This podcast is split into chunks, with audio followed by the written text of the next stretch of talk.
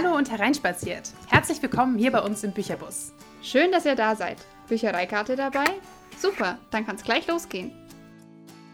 Du Anja, langsam ist es ja ein bisschen kalt draußen. Magst du vielleicht mal die Tür zumachen? Ja, warte mal kurz. Boah, also dafür, dass wir erst eine Folge aufgenommen haben, ist der Bus ganz schön durch. Können wir echt mal ölen hier. Ja, müssen wir mal dran denken. Andererseits passt das ja auch ein bisschen in unsere Stimmung heute, denn es geht um Halloween. Heute wird es bei uns ein bisschen gruselig, schaurig. Ich hoffe, ihr seid auch in der Stimmung, in der wir immer so sind. So Anfang Oktober geht es bei uns los, dass wir nur noch Kürbisse sehen, Horrorfilme gucken wollen und äh, Horrorbücher lesen wollen. Und da dachten wir, wir holen uns so mal ein paar Classics ran. Genau, wir reisen mit euch quasi ein bisschen durch die Zeit. Und zwar fangen wir an Ende 19. Jahrhundert mit der merkwürdige Fall von Dr. Jekyll und Mr. Hyde. Absoluter Classic von Robert Louis Stevenson. Ist ursprünglich erschienen im Jahr 1886, also circa 150 Jahre alt. Und genau, natürlich ursprünglich im Vereinigten Königreich erschienen. Robert Louis Stevenson war ja Schotte. Und der Originaltitel ist äh, Strange Case of Dr. Jekyll and Mr. Hyde, also sehr ähnlich zum Deutschen. Ist bei uns im Goldmann Verlag erschienen und hat 128 Seiten in der Taschenbuchausgabe also fällt unter Novelle. Nicht unbedingt Roman, sondern wirklich recht kurz. Das kann man auch wirklich mal ganz gut an einem Nachmittag so weglesen, finde ich. Genau, ich habe jetzt die Version gelesen, die im Diogenes Verlag erschienen ist. Da hat das 116 Seiten. Und was ich lustig finde, ihr kennt ja vielleicht alle diese Diogenes Cover, das ist ja immer, also Taschenbuchausgabe, so weiß mit einem quadratischen Bild und dann steht der Autor und der Titel. Und hier steht einfach nur Dr. Jekyll und Mr. Hyde. Also das Buch heißt ja Der seltsame Fall von. Das haben sie einfach weggelassen. Ich finde, da sieht man einfach schon, dass es so ein geflügeltes Wort ist und jeder weiß, worum es da geht. Und ich glaube, die meisten Leute wissen auch gar nicht, dass der Titel eigentlich fast doppelt so lang ist. Ich habe auch fast zwei Zeilen gebraucht für diesen Titel in meinem Notizbuch hier. Also ja, ein echter Klassiker der Horrorliteratur. Ist tatsächlich aber auch ein bisschen unterschiedlich. Ich habe ähm, das nämlich auch nochmal nachgeschaut, weil ich halt die englische Version gelesen habe und dann mhm. nochmal geguckt habe, was ist denn eigentlich der deutsche Titel und es gab verschiedenste Versionen. Also einige, wo es halt nur Dr. Jekyll und Mr. Hyde heißt, manchmal heißt es der merkwürdige Fall, der seltsame Fall, keine Ahnung. Also das wurde auch irgendwie Stimmt, ja. öfters neu übersetzt, also allein der Titel, was ja auch ungewöhnlich ist, finde ich. Stimmt, bei mir hier innen auf der ersten Seite ist es dann der seltsame Fall, ja. Ja. okay. Na, wie auch immer. Also der, der äh, Titel selbst ist auch ein seltsamer Fall, offensichtlich. Offensichtlich, genau. Und ist in der Version, die ich sie habe, 1997 erschienen. Also da gibt es auch unendlich viele Editionen, die auch alle ein bisschen anders übersetzt sind. Aber da dieser Titel so bekannt ist, glaube ich, spielt es jetzt für unsere Folge keine Rolle, ob seltsam, merkwürdig oder was auch immer. Ihr werdet wissen, was gemeint ist. Lass doch mal kurz ein bisschen zum Inhalt kommen, wie wir das sonst auch machen. Eine rätselhafte Gestalt taucht in den nächtlichen Straßen Londons auf und ist ebenso schnell wieder verschwunden. Sie erscheint als Verkörperung all der dunklen Leidenschaften, die in den Tiefen der menschlichen Seele schlummern, eine Ausgeburt des Bösen, die auch vor einem Mord nicht zurückschreckt. Alles, was man über sie weiß, ist ihr Name, Mr. Hyde. Wow, okay, das ist äh also sehr vage gehalten. Sehr vage, also das kann ja ungefähr jeder Thriller sein im Grunde, ne? Wir haben uns tatsächlich auch entschieden, jetzt mal eine Ausnahme zu machen. Wir haben ja gesagt, dass wir eigentlich nicht spoilern und tun wir normalerweise auch nicht. Nur Jacqueline Hyde ist jetzt wirklich ein sehr besonderer Fall, wo wir uns entschlossen haben, tatsächlich zu spoilern, falls ihr die Auflösung bzw. den Twist tatsächlich noch nicht kennen solltet, was ja recht unwahrscheinlich ist, weil das so in der Popkultur verankert ist, dass, glaube ich, ja. eigentlich wirklich jeder weiß, was da am Ende passiert. Falls ihr es nicht wisst und nicht wissen möchtet, bis ihr das Buch lest, dann erstmal von uns auf jeden Fall eine Empfehlung. Lest es, ein toller Klassiker und es gibt einfach ein bisschen weiter. Wir schreiben euch einen kleinen Zeitstempel in die Show Notes und dann wisst ihr, wohin ihr skippen müsst. Dann kommt ihr gleich zum nächsten Buch und könnt and Hyde einfach unvoreingenommen lesen, ohne dass ihr wisst, was am Ende die große Auflösung ist. Lass mich doch jetzt mal ganz kurz noch eine schnelle Zusammenfassung geben. Die könnt ihr dann skippen. Es gibt einen Anwalt, den Mr. Utterson, der ein guter Freund ist des Dr. Henry Jekyll. Und irgendwie benimmt sich der so ein bisschen merkwürdig und alle machen sich Sorgen. Er hat so einen komischen Nachlass, äh, wie sagt man, also ein Testament au neu aufgesetzt von dem Typen, den irgendwie alle total dubios finden. Und alle fragen sich, was ist da passiert? Äh, ein Mr. Edward Hyde soll quasi alles von ihm kriegen, wenn ihm was passiert. Und am Ende stellt sich raus, Dr. Edward Hyde und Dr. Ähm, Nee, Mr. Edward Hyde und Dr. Henry Jekyll sind eine und dieselbe Person. Und es stellt sich raus, dass Hyde einfach die böse Version von Dr. Jekyll ist. Also alles, was böse ist an Dr. Jekyll, ist personalisiert in äh, Mr. Hyde. War das jetzt einigermaßen logisch? Du ja. bist ein paar Mal durcheinander gekommen, aber. Ja, okay. Ich mach noch, ich mach noch mal.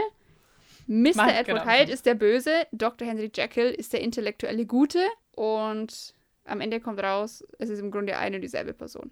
Also, das wird ja jetzt so ein bisschen auf die Spitze getrieben. Also, Jekyll ist ja wirklich so das Paradebeispiel für den guten Bürger gefühlt. Also, er ist ein angesehener Arzt, reich, äh, super netter, gutherziger Kerl. Und Edward Hyde ist halt so wirklich die Ausgeburt der Hölle, so ungefähr. Also, komplette Gegensätze, die sich aber letztendlich in einer Person vereinen, sozusagen. Ja. Ähm, und da gibt es natürlich auch verschiedenste Theorien. Also letztendlich, klar, ist so das Thema der Novelle auf jeden Fall diese Dualität der menschlichen Natur sozusagen und inwieweit sich das halt vereinen lässt oder nicht. Und da gibt es zum Beispiel auch viele Literaturwissenschaftler, die glauben, dass diese ganze Novelle so eine Allegorie für das Leben in, in Edinburgh ist, zu Stevensons Lebzeiten. Also er hat selbst in Edinburgh gelebt war ja Schotte und ähm, dass es ja so ein bisschen dafür steht, dass Schottland quasi so hin und her gerissen war, so zwischen dieser schottischen und der englischen Kultur und Sprache. Dass halt das Englische alles angeblich so ein bisschen feiner und kultivierter war als das Schottische. Und dann gab es auch in Edinburgh diese ja, zwei sehr unterschiedlichen Bereiche. Falls ihr schon mal da wart, werdet ihr es auch gesehen haben. Einfach mhm. so ein mhm. bisschen diese saubere, schicke Neustadt und dann halt diese raue, neblige, etwas gefährliche Altstadt mit hoher Kriminalitätsrate. Und ja. dass solche Sachen zum Beispiel in diesem Roman aufgegriffen werden oder in dieser Novelle, ist ja nur eine, eine Interpretation, aber finde ich ganz interessant. Aber wie gesagt, da gibt es sehr viel. Das ist halt schon, ich will jetzt nicht sagen, eine hochkomplexe philosophische Abhandlung, das Ganze, aber bietet auf jeden Fall so ein paar Denkanstöße. Und ich glaube, in dieses Werk wurde über äh, ja, die letzten 150 Jahre sehr, sehr viel reininterpretiert. Es gibt tatsächlich eine reale Person, die das Vorbild war für Dr. Jekyll und Mr. Hyde. Und zwar war das der Kunsttischler William Brody aus Edinburgh. Der war tagsüber ein Vorzeigebürger. Nachts war er ein Krimineller, der überall eingebrochen ist. Also er war so ein bisschen so ein Hobby-Einbrecher irgendwie. Ja, ich glaube, da gibt es so verschiedene Vorbilder, ne? Ich habe auch einiges es gelesen, dass es ja. auch so ein, so ein Arzt, glaube ich, gab, der halt irgendwie tagsüber voll respektabel war und nachts mit so einer mit seinen Gangsterkumpeln quasi durch Edinburgh mhm. gezogen ist und so. Ich glaube, da gab es wirklich so verschiedenste Fälle. Wie gesagt, Kriminalitätsrate war ziemlich ja. hoch damals in Edinburgh und ähm, ich glaube, da ist so einiges zusammengekommen oder was die Leute sich dann zusammengereimt haben irgendwie. Ja. Es wird ja auch häufig gesagt, dass es so ein bisschen ja um Schizophrenie geht ähm, das würde man auf den ersten Blick vielleicht auch meinen. Allerdings bin ich mir nicht so sicher, ob die Psychologie zu der Zeit schon so weit war. Also ich glaube, es ist einfach so ein bisschen, äh, der Mensch hat zwei Seiten. Jeder Mensch hat zwei Seiten. Dafür muss man jetzt nicht psychisch krank sein, sozusagen. Allerdings finde ich persönlich, ich weiß nicht, ob es dir auch so ging, Jana, ich habe mehr das Gefühl gehabt, dass es da äh, ja so ein bisschen schon auch um Drogen geht, weil ähm, mhm um jetzt auch nochmal minimal zu spoilern, es gibt eine Droge, die Dr. Jekyll einnimmt. Die wird als Tinktur bezeichnet in der deutschen Version, die ich jetzt gelesen habe, oder als Zaubertrank.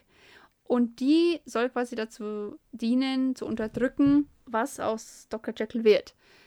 Nämlich Mr. Hyde. Und er muss dann immer mehr davon nehmen. Ja, also das unterdrückt es nicht am Anfang nimmt er ja quasi diesen Trank oder diese Mischung und wird dadurch zu Mr. Hyde. Und dann nimmt er sie wieder und wird wieder zu Mr. Jekyll. Und irgendwann ist es dann halt so, dass er ja quasi das Hyde sozusagen aus ihm rausbricht, also dass er sozusagen sich so verwandelt, ohne das genommen zu haben. Und dann muss er das ja. wieder nehmen, um sich zurückzuverwandeln. Also so ein bisschen genau. so eine, so eine alle, Allheilmittel quasi. Allerweltsmittel, ja, genau. Ja, also das äh, fand ich nachvollziehbar. Ich glaube auch, dass das äh, noch nicht so ein Thema war im viktorianischen Zeitalter, dass die Leute Drogen nehmen. Ich glaube, das ist auch so ein bisschen aufgekeimt gerade. Aber grundsätzlich. Naja, gut, also ich meine, wenn du dir so Sherlock Holmes anguckst oder sowas, der war ja auch kokainabhängig, diese ganzen Opiumhöllen und sowas. Also das gab es schon. Stimmt, Opium, ja. Okay, ja. vielleicht ähm, dann so. Beziehungsweise es ist, glaube ich, allgemein schon so ein bisschen so äh, viktorianisches Zeitalter. Alle sind super schick und gehobene Gesellschaft, wie du gerade schon äh, sagtest. Und äh, die Maßlosigkeit und die Zügellosigkeit hat da natürlich überhaupt keinen, keinen Platz. Sowas gibt es nicht. Im genau. schicken Edinburgh, im schicken London, da gibt es sowas einfach nicht. Und das ist so ein bisschen, wir rasten jetzt mal übel aus. Und was passiert dann? Das ist, glaube ich, so ein bisschen das, das Ding. Also wenn wir der Zügellosigkeit freien Lauf lassen oder andersrum, das finde ich nämlich fast noch spannender zu sagen, äh, wir unterdrücken jegliche Maßlosigkeit und am Ende explodieren wir sozusagen und dann werden wir Mr. Hyde. Das finde ich eigentlich auch eine ganz spannende Geschichte, dass es mhm. wichtig ist, dass jeder Mensch diese zwei Seiten auslebt. Natürlich innerhalb des Rahmens, wie sich das so gehört in der Gesellschaft. Aber ich glaube, hier ist ja so ein bisschen das Ding, äh, Dr. Jekyll sagt es ja dann am Ende auch, also er hat sich immer zurückgehalten mit allem. Er hat schon immer gefühlt, dass er diese Seite hat und hat sie komplett ignoriert und jetzt hat sie ihn von hinten überrollt, ne? Das ja. ist ein bisschen die Message eigentlich. Genau, also das passt auch wirklich sehr gut in die Zeit tatsächlich rein. Also das ist ja jetzt sozusagen zum Fin de siècle geschrieben worden, äh, wie das so schön heißt. Also das ist nur das französische geflügelte Wort für Ende des Jahrhunderts, und zwar Ende ja. des 19. Jahrhunderts. Und das war einfach eine Zeit des großen Umbruchs tatsächlich. Also da waren die Naturwissenschaften auf dem Vormarsch, währenddessen hat halt die Kirche einen Einfluss verloren. Industrialisierung, diese ganzen alten sozialen Strukturen wurden aufgebrochen.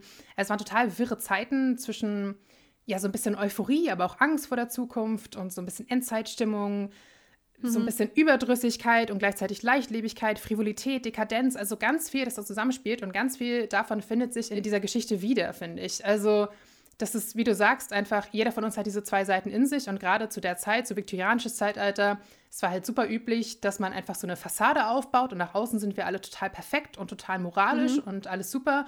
Und je mehr du das versuchst, aber nach außen so zu kommunizieren oder auch diese Seite zu unterdrücken, ja. desto explosiver kam das irgendwann raus. Und die Leute haben auch echt krasse Sachen damals gemacht. Also von Mord und was weiß ich, irgendwelchen sexuellen Ausschweifungen und sonst was. Und das war alles aber immer so hinter dieser Fassade, was es irgendwie noch gefährlicher ja. gemacht hat. Genau. Und das alles wird irgendwie so ein bisschen erkundet in dieser Novelle. Was aber auch ganz interessant ist, finde ich, es wird halt eigentlich nur angedeutet. Es passiert dieser eine Mord. Das, das aber ansonsten weißt du ja. kaum, was Hyde so anstellt. Also das ist halt, glaube ich, auch so ein bisschen das, was dieses Buch damals so spannend gemacht hat. Natürlich muss man auch bedenken, es ist nicht hardcore gruselig. Es ist auch einfach schon älter. Die Leute waren damals noch nicht so abgestumpft, wie wir es heute sind und haben nicht so krasses Blätter erwartet. Aber tatsächlich ist es auch so, dass einfach sehr viel nur angedeutet wird. Und ich finde, das macht es fast noch schlimmer in Anführungsstrichen, weil man dann sehr viel selbst reininterpretieren kann. Und was sind denn jetzt diese Abgründe und ja. was hat er denn alles so gemacht, nachts in den dunklen Straßen quasi? Ja, ich finde, da kann man sich aber auch echt gut selbst reflektieren. Total. Einfach zu gucken, ich äh, lasse mal meine Gedanken freien Lauf, was würde ich denn so tun? Wenn ich jetzt die Ausrede hätte, ich habe ein böses Ich, ja, das macht, was es will, ne? Gehe ich mal raus, hau ich richtig auf die Kacke. Da kann man echt so ein bisschen sich selbst sehen. Also, was würde ich da tun? Das ist ja so ein bisschen dieses The Purge-Ding. Äh, Übrigens mhm. auch ein toller Film für Halloween, wo man einfach eine Nacht tun und lassen kann, was man möchte. Die Regierung möchte ja, dass da mal aufgeräumt wird. Und das finde ich, geht so ein bisschen in diese Richtung. Genau, es gibt diesen Mord. Und ich glaube, einmal äh, rennt er ja auch ein kleines Kind um den Haufen, ganz am Anfang. Mhm. Oder es wird nur gesagt, er läuft es nieder oder er redet es nieder. Das habe ich nicht so ganz verstanden. Ich habe irgendwie das Gefühl, er hat es einfach umgerempelt und dann ist es hingefallen und hat sich dann nicht darum gekümmert, dass das Kind auch wieder aufsteht und alles gut ja, ist. Genau. Ähm, das war so quasi der Einstieg. Und dann ist wirklich dann ist wirklich Ebbe. Dann erfährt man eigentlich nichts mehr. Es ist nur, er stromert da rum in Soho irgendwie und äh, ja, also schlimme Dinge scheinbar. Es gibt wohl äh, Ausgaben und Editionen, wo das ein bisschen in die Tiefe geht. Da bin ich mir jetzt aber nicht sicher, ob die dann einfach ein bisschen weiter weggehen vom Original oder ob dann im Englischen in der Übersetzung ins Deutsche einiges unter den Tisch gefallen ist. Das weiß ich nee. nicht. Aber ich habe das schon oft gelesen, dass es da also dann schon nochmal krass wird mit Vergewaltigung und alles Mögliche. Also ich weiß nicht, ob es mal eine andere ursprünglich noch detailliertere Version gab quasi, aber das war jetzt mhm. das dritte Mal, dass ich das gelesen habe. Ich habe es mal auf Deutsch gelesen vor einigen Jahren und dann habe ich es vor ein paar Jahren für die Uni auf Englisch gelesen und jetzt halt nochmal mhm. auf Englisch gelesen. Da war jetzt kein Unterschied. Also im Englischen hat man auch nicht mehr erfahren. Jack sagt halt immer nur, dass er halt in diese, ja, in diese Rolle immer wieder schlüpft. Übrigens auch, ich weiß nicht, ob wir schon erwähnt haben, als Hyde sieht er auch anders aus als als Jekyll. Es wird nicht ganz erklärt, warum. Er sagt halt so, ja, weil es halt so einfach die quasi die äußerliche Manifestation dieses Bösen in ihm ist. Also tatsächlich auch gute Freunde, seine Bediensteten und so weiter erkennen ihn nicht als Dr. Hyde, äh, als Mr. Mhm. Hyde. Gott, man kommt immer durcheinander, ey. Also er ist irgendwie kleiner und äh, viel fitter und sowas, also viel stärker, fühlt sich irgendwie auch ganz anders und sieht halt anders aus. Also so, dass die Leute alle total abgestoßen von ihm sind, aber keiner kann wirklich sagen, warum, was es so an ihm ist, was so schlimm ist.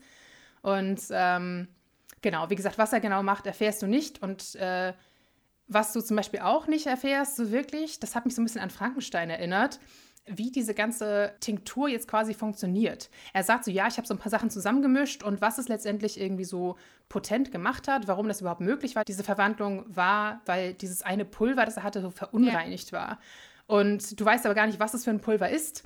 Also es ist alles sehr vage gehalten. Auch so ein bisschen fast, finde ich, hat sowas von, oh, mach das nicht zu Hause nach. Wie gesagt, bei Frankenstein ja. weiß ich es ja, genauso, ja. dass das nur sehr vage erklärt wird, die Wissenschaft, was ja eigentlich gerade das Spannende dahinter ist. Dass es hier einfach so ein bisschen im Dunkeln gehalten wird. So, ja, das waren so sehr mysteriöse Sachen, wie du sagst, vielleicht auch Drogen tatsächlich.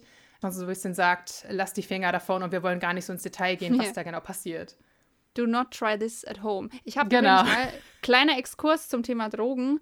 Ich habe mal gesehen äh, oder gelesen, dass bei Breaking Bad in jeder Einstellung, in der die zeigen, wie der Meth gekocht wird, wird das anders gemacht.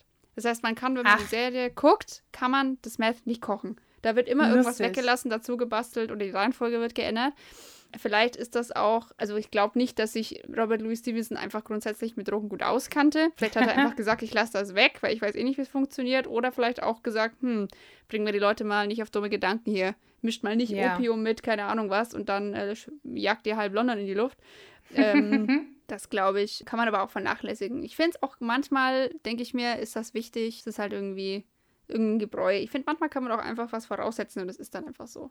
Ja, darum geht es ja auch letztendlich gar nicht. Es geht auch nicht ja. um diesen Gruselfaktor. Klar, es ist schon so ein bisschen schauerlich, aber wirklich äh, geht es mehr um ja diese, diese moralischen Diskussionen sozusagen. Was ist gut, was ist böse und ja. was trägt jeder davon in uns und ähm, muss das quasi irgendwann rauskommen oder nicht? Äh, solche Geschichten. Das ist so das ja, Wichtige. Lass doch noch mal ein bisschen irgendwie über so den Schreibstil sprechen und wie das ganze Narrativ aufgebaut ja. ist. Das finde ich nämlich auch ganz interessant. Ja, also ich muss sagen, ich war schon immer ein großer Fan von Robert Louis Stevenson, weil ich finde, er hat einen wahnsinnig eleganten Schreibstil. Mhm. Ähm, und also ich hätte in der Schule, hätte ich dieses Buch geliebt für eine Buchbesprechung, also für eine, äh, wie heißt das, in Schön, also eine Erörterung, eine Analyse. Ein ja, genau, eine Textanalyse, Dankeschön. Also es ist ja auch innerhalb der Kapitel ist ja auch alles ein bisschen anders aufgebaut. Also Kapitel 1 bis 8, bei mir im Buch war das jetzt, haben wir einen auktorialen Erzähler aus der Er-Perspektive. Da sind wir mit dem ähm, Utterson, dem Anwalt von Dr. Jekyll, quasi unterwegs. Also ein personaler Erzähler ist das dann. Quasi ein auktorialer Erzähler, der aber an eine Person gebunden ist. Also wir erfahren genau. immer nur so viel, wie der Utterson auch erfährt. Wir wissen nicht mehr als er. Danke, Frau Lehrerin, an dieser Stelle. ähm, genau. Also, Hallo, Literaturwissenschaft äh, studiert. Ähm, also, ich auch, aber ganz ehrlich, ja, ich auch, aber ja, egal. ähm, wo war ich? Ähm, Frau Lehrerin hat mich unterbrochen in meinem intellektuellen Gedankengang. Also wir sind äh, am Anfang nur bei Utterson. Genau, genau. Seine Beobachtungen stehen im Vordergrund. Wir kriegen quasi so einen Rundumschlag. Wir äh, erfahren, wo wir sind, was die Gegebenheiten sind und so ein bisschen seine Fragen und Unklarheiten, warum es überhaupt dazu kommt, dass er das verfolgt. Genau, was das da ist gerade passiert. Genau, und das ist ganz clever gemacht, finde ich. Also wir erfahren wirklich relativ lange nur durch Erzählungen anderer Leute, was eigentlich passiert. Also Utterson spricht ja. mit vielen Menschen, die erzählen ihm immer Sachen und es ist aber sehr unverständlich, ein bisschen verwirrend. Also gerade wenn man tatsächlich nicht weiß, was der Twist ist. Und ich beneide jeden Menschen, der das Buch lesen konnte, ohne den Twist zu kennen tatsächlich. Denn ich glaube, ja. heutzutage wird einem das einfach genommen, weil man es irgendwann einfach aufschnappt. Aber ja, das ist ganz interessant, dass du auch lange äh, Jekyll zum Beispiel überhaupt nicht kennenlernst. Der taucht erst in Kapitel 3 oder sowas auf. Und auch dann sind Jekyll und Hyde gar nicht mal unbedingt die Hauptcharaktere. Zwar die Titelcharaktere, aber nicht unbedingt die Hauptcharaktere, sondern es ist wirklich fast mehr, als wären die so ein bisschen Studienobjekte in einem Fall. Also das ist wirklich wie so eine ja. Fallstudie. Also der Titel gibt halt auch schon so ein bisschen äh, vor, wie das Ganze zu lesen ist sozusagen. Also eine ganz coole Erzählweise, denn tatsächlich, wenn du jetzt von Anfang an bei Jekyll dabei gewesen wärst sozusagen, dann wäre es halt wahnsinnig langweilig. Also und so ist es halt einfach so ein, setzt sich so ein bisschen aus einzelnen Puzzlestücken zusammen, was passiert ist. Und dieser Mr. Utterson, dieser Freund von Dr. Jekyll, versucht halt einfach rauszufinden, was zur Hölle da mit seinem Freund gerade passiert. Mhm. Ja, haben wir am Anfang ja schon gesagt, das Buch ist relativ dünn. Die ersten, also es sind, glaube ich, bei mir im Buch waren es jetzt zehn Kapitel. Und die ersten acht, wie gesagt, handeln eigentlich gar nicht von den beiden. Da wird eigentlich nur über die erzählt. Die werden dann auch verfolgt von ihren Freunden hin und wieder mal, aber sie selber kommen eigentlich gar nicht so richtig zu Wort. Das Kapitel 9 war es jetzt bei mir im Buch. Das ist dann ein Brief äh, in der Ich-Perspektive und zwar von Dr. Lanyon. Mhm. Dr. Lanyon ist ein Freund von äh, Dr. Jekyll und Utterson, dem Anwalt. Und der wird so ein bisschen zur Rate gezogen, beziehungsweise, ja, wie soll ich sagen, er war quasi mal live dabei oder Dr. Jekyll hat ihm erzählt, was da gerade abgeht. Und daraufhin ist er dermaßen durchgedreht, würde ich fast sagen, dass er dann einfach ja komplett seinen Verstand verloren hat und äh, letztlich das auch nicht so gut für ihn ausging, dass er davon erfahren hat. Und das mhm. erläutert er eben in dem Brief, den er, glaube ich, an äh, Mr. Utterson schickt, ne? Genau, der Brief geht an Utterson und dann haben wir am Ende auch noch einen Brief im Anschluss, nämlich von Dr. Jekyll selbst, wo er diese Geschichte nochmal nacherzählt, wo dann quasi die ganzen Lücken, die wir vorher noch hatten, so nach und nach geschlossen werden, dass man wirklich erfähr erfährt, genau. was da passiert ist. Ich persönlich bin auch sehr, sehr großer Freund von Briefromanen tatsächlich oder so Romanen. Ähm, das fand ich bei, bei Dracula zum Beispiel damals cool, das hatte ich auch nicht erwartet.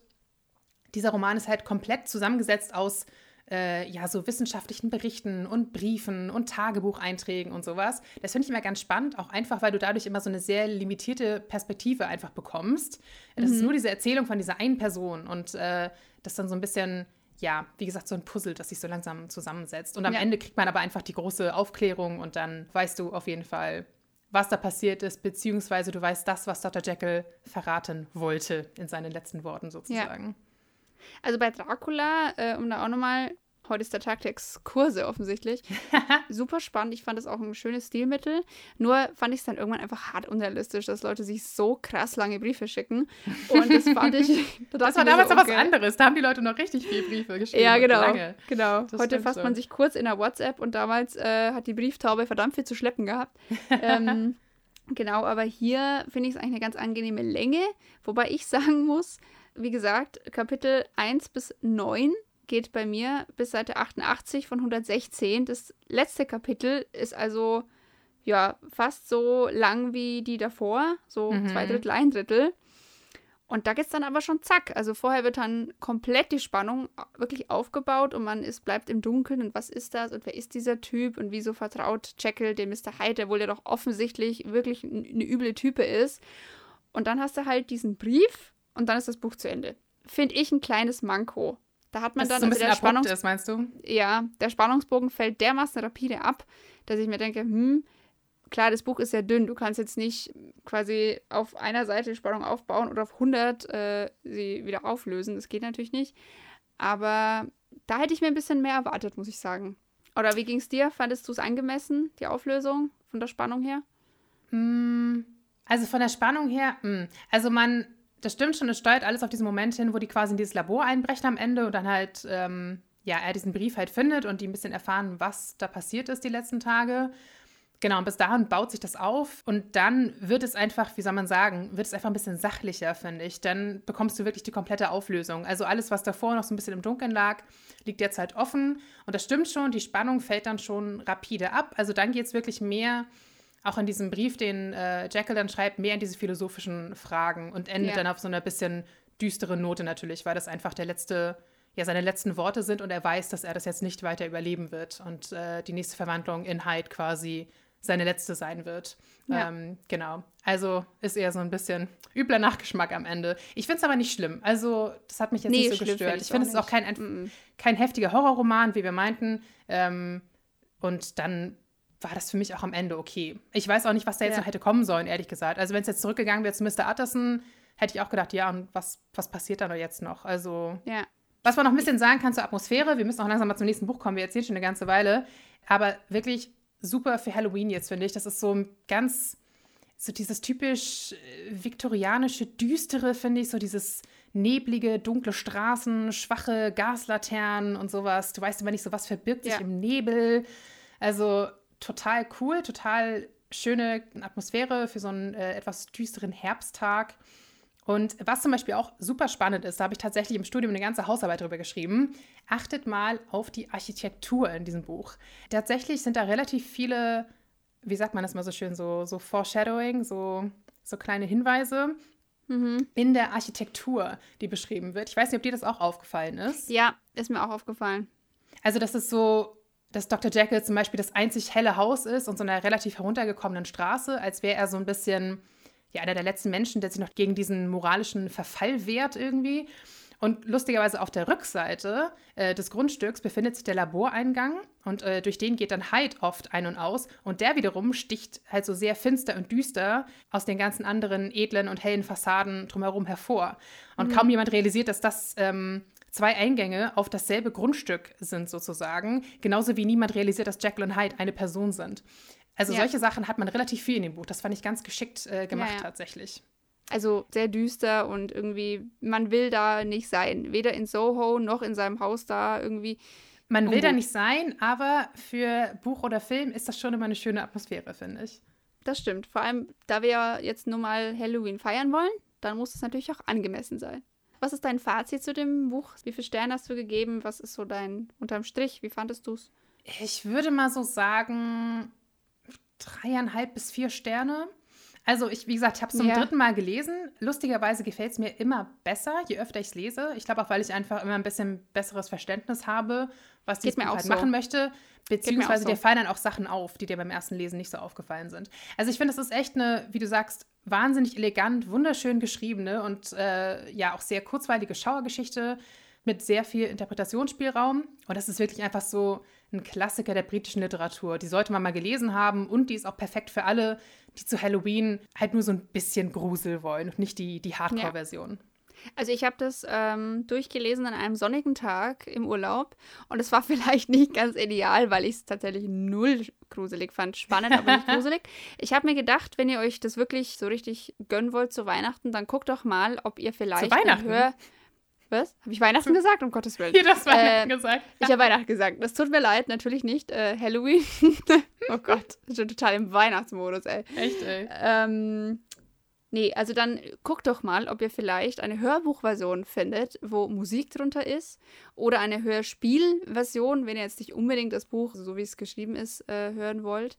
Ich glaube, da funktioniert es total gut. Also ich habe das tatsächlich auch mal gemacht. Jetzt, ich habe es gelesen und mir dann eine Hörspielversion nochmal dazu angehört. Mhm. Und ich muss mhm. sagen, das fand ich total toll, weil die Atmo kommt schon gut rüber in dem Buch. Aber so ein Hörspiel, das ist echt, also da fand ich es dann schon gruselig. Da hatte dann auch der Hai so eine quietsche Stimme. So, ich dachte so, Stell ich mir auch sehr cool vor, tatsächlich. Ja, also das ist, glaube ich, es eignet sich gut. Und da wir, wie gesagt, 99,9% der Menschen sowieso wissen, wie es in dem Buch zugeht und was am Ende passiert, kann man da auch mal eine Hörspielversion sich anhören und dann sagen, ja, das Buch habe ich gelesen. wie es so ich oft ist. Das ist okay.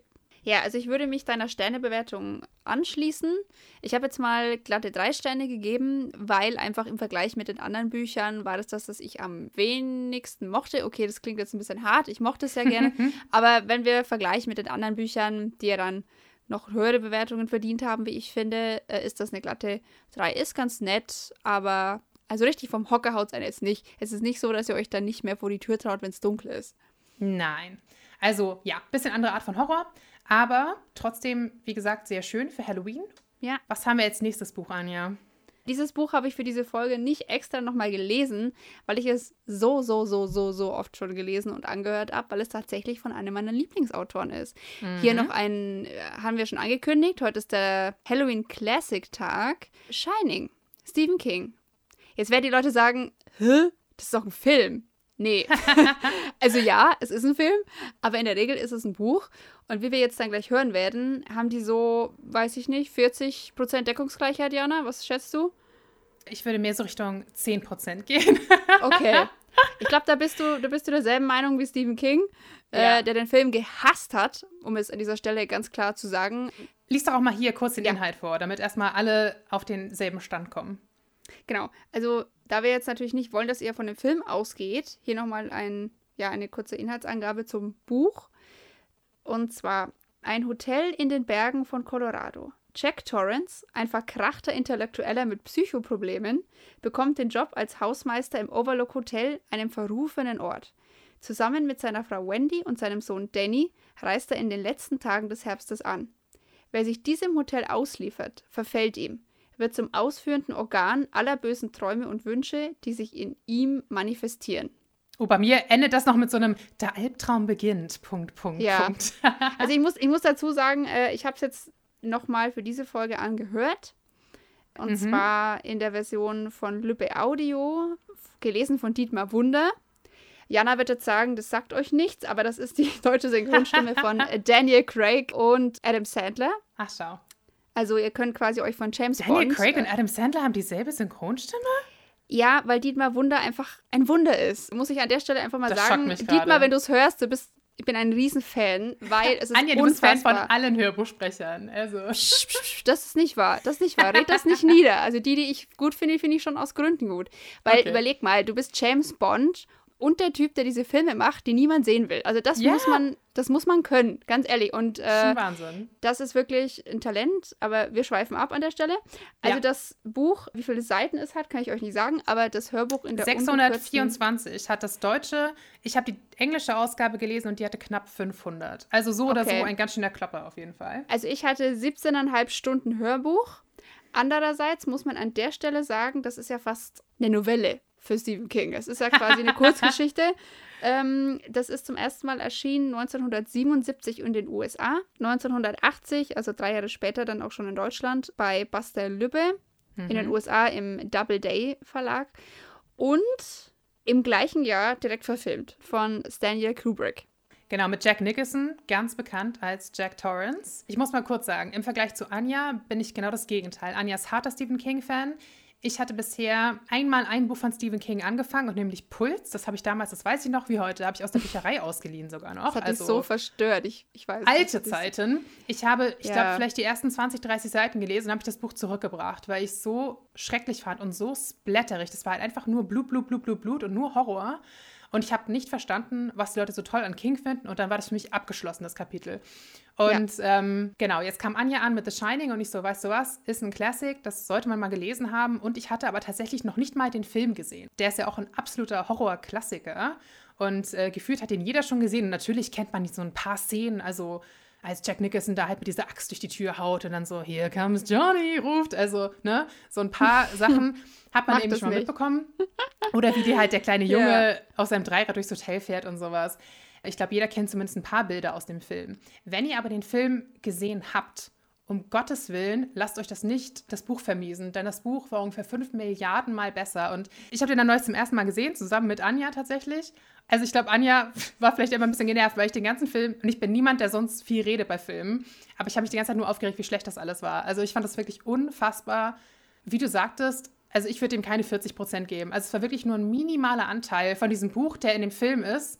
Und natürlich ist das normal, dass von einem so einem riesigen Buch gewisse Sachen rausgestrichen werden müssen. Aber das verlor sich teilweise in so langatmigen Kamerafahrten und so, wo ich dachte, wow, du hättest mir einfach 15.000 Ja, ja. mehr Plotpoints geben können und Charakterentwicklung, als dass ich jetzt irgendwie eine Dreiviertelstunde mit denen durchs Labyrinth laufe oder sowas. Ich verstehe Ja. schon, was der Film machen möchte und gewisse Dinge, also das, die halt in diesem Labyrinth verstecken, in diesem Hotel verstecken und sowas, so dieser diese Atmosphäre von, wir sind gefangen in dieser Situation, das kommt ganz gut rüber in dem Film, aber diese Charaktere haben mich einfach fertig gemacht. Ja. Die waren, ich habe null mit denen mitgefühlt. Im Buch steigst du sehr, sehr tief in alle drei Charaktere ein. Also in Jack Torrance und ähm, seiner Frau Wendy und den Sohn Danny. Die werden alle, ja, das sind richtige Charakterstudien, finde ich fast. Also ich finde, das ganze Buch ist mehr Charakterstudie als Horrorroman eigentlich. Und das macht es wirklich außergewöhnlich. Also man war da schon richtig investiert, fand ich. Und im Film war es mir halt völlig egal, was mit diesen Leuten passiert, weil ich die alle unsympathisch fand und da auch irgendwie keine Entwicklung stattfand und ich weiß nicht. Ja. Also das war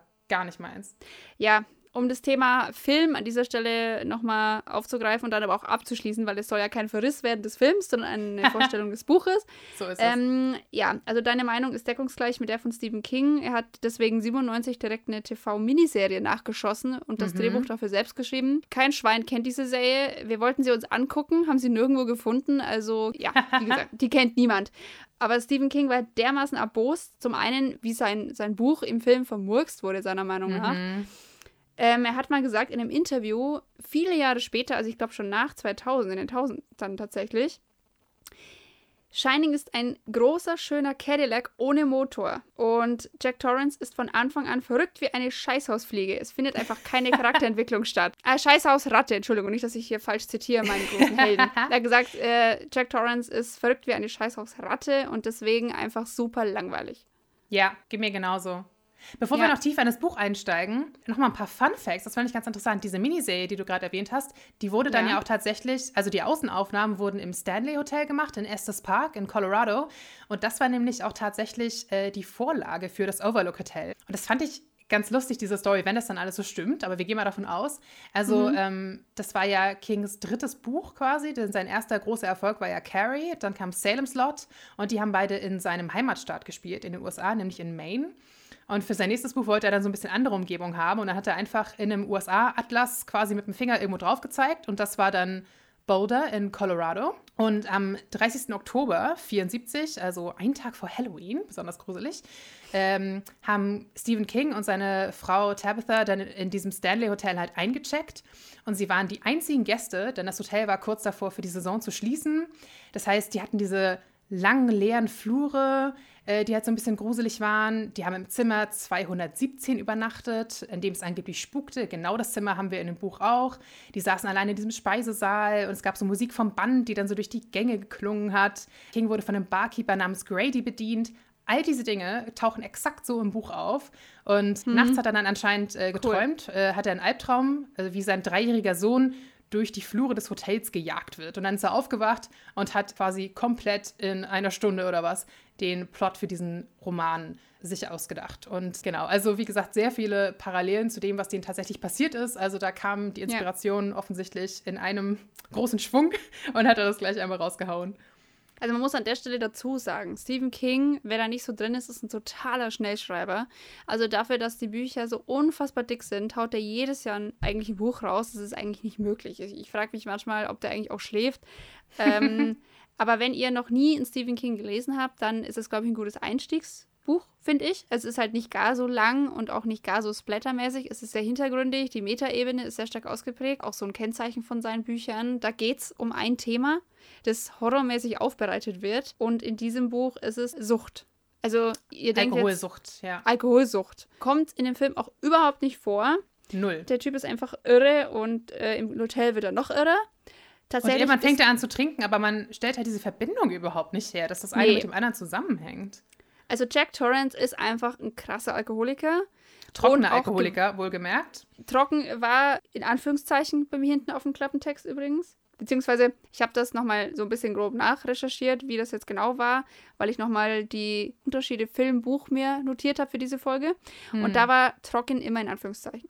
Also, Ja, Genau. also er ist trocken, ich glaube so seit äh, in so einem knappen Jahr oder sowas jetzt, ne? War vorher heftiger Alkoholiker, was halt auch ähm, seine Ehe sehr auf die Probe gestellt hat. Und äh, genau, dann hat er aber, gab es so einen Autounfall mit seinem Trinkkumpan quasi.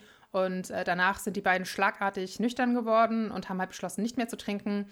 Genau. Und genau, jetzt fängt er halt diesen Job im Overlook Hotel an. Er macht da einen Job über den Winter als Hausmeister, weil er seinen alten Job verloren hat, weil es da auch eine schwierige Auseinandersetzung gab, bei der er die Beherrschung verloren hat, was so ein bisschen Thema ist bei Jack, dass er einfach ab und zu mal die Beherrschung verliert. Und genau, er ist jetzt trocken, offiziell, und in diesem Hotel gibt es eigentlich auch überhaupt keinen Alkohol. Also selbst wenn er wollte und er möchte oft, aber er kann tatsächlich auch nicht trinken in diesem Hotel, weil es einfach keinen Alkohol gibt. Aber es ist immer, immer wieder Thema. Also wirklich, wie du sagst, quasi das Motiv, das sich so durch dieses ganze Buch zieht. Und da gibt es auch die Parallelen. Das ist ähm, zum Teil auch autobiografisch. Stephen King war wohl ein sehr, sehr verängstigtes Kind und seine Eltern haben das scheinbar nicht so hinbekommen, ihm die Angst zu nehmen. Und er war dann auch im Erwachsenenalter starker Alkoholiker. Zyniker sagen, das merkt man seinen Büchern auch an.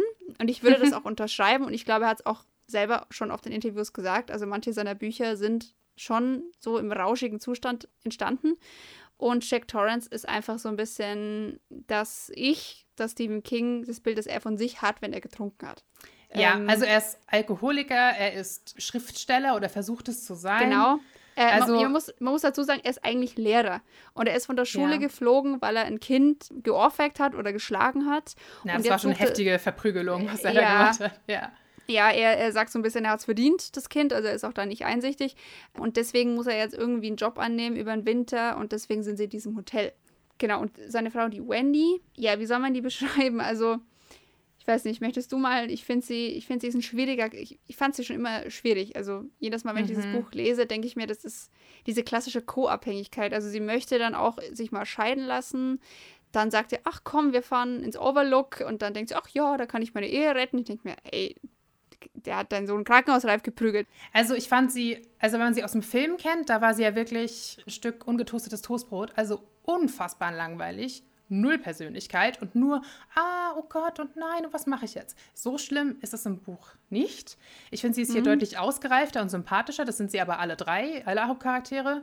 Aber ich finde sie auch teilweise wirklich recht naiv. Also sie hat schon, sie war auch am College, äh, es wird ständig erzählt, dass sie liest und so weiter. Also sie ist jetzt nicht dumm, aber nee, einfach teilweise dumm. ja so ein bisschen naiv, ein bisschen unfähig und ich glaube aber, dass auch wirklich, die sind beide, also Jack und Wendy, sehr, sehr stark von ihrer Kindheit geprägt. Und ja. bei Wendy war es halt so, dass sie einfach ja wie gefangen war bei ihrer Mutter. Sie spricht sehr viel über ihre Mutter und ähm, sie sieht halt einfach so richtig keinen Ausweg im Leben. Also es heißt ja doch immer, wenn sie sich jetzt scheiden ließe, dann müsste sie quasi zu dieser Mutter zurück. Und dann ist das immer so ein bisschen, ja, vom Regen in die Traufe. Sie ist halt einfach gefangen in dieser problematischen Ehe mit Jack, aber weiß halt auch nicht so wirklich, wie sie da rauskommen soll. Und deswegen lässt sie, glaube ich, ja. viel mit sich machen, was sie halt eigentlich nicht machen möchte.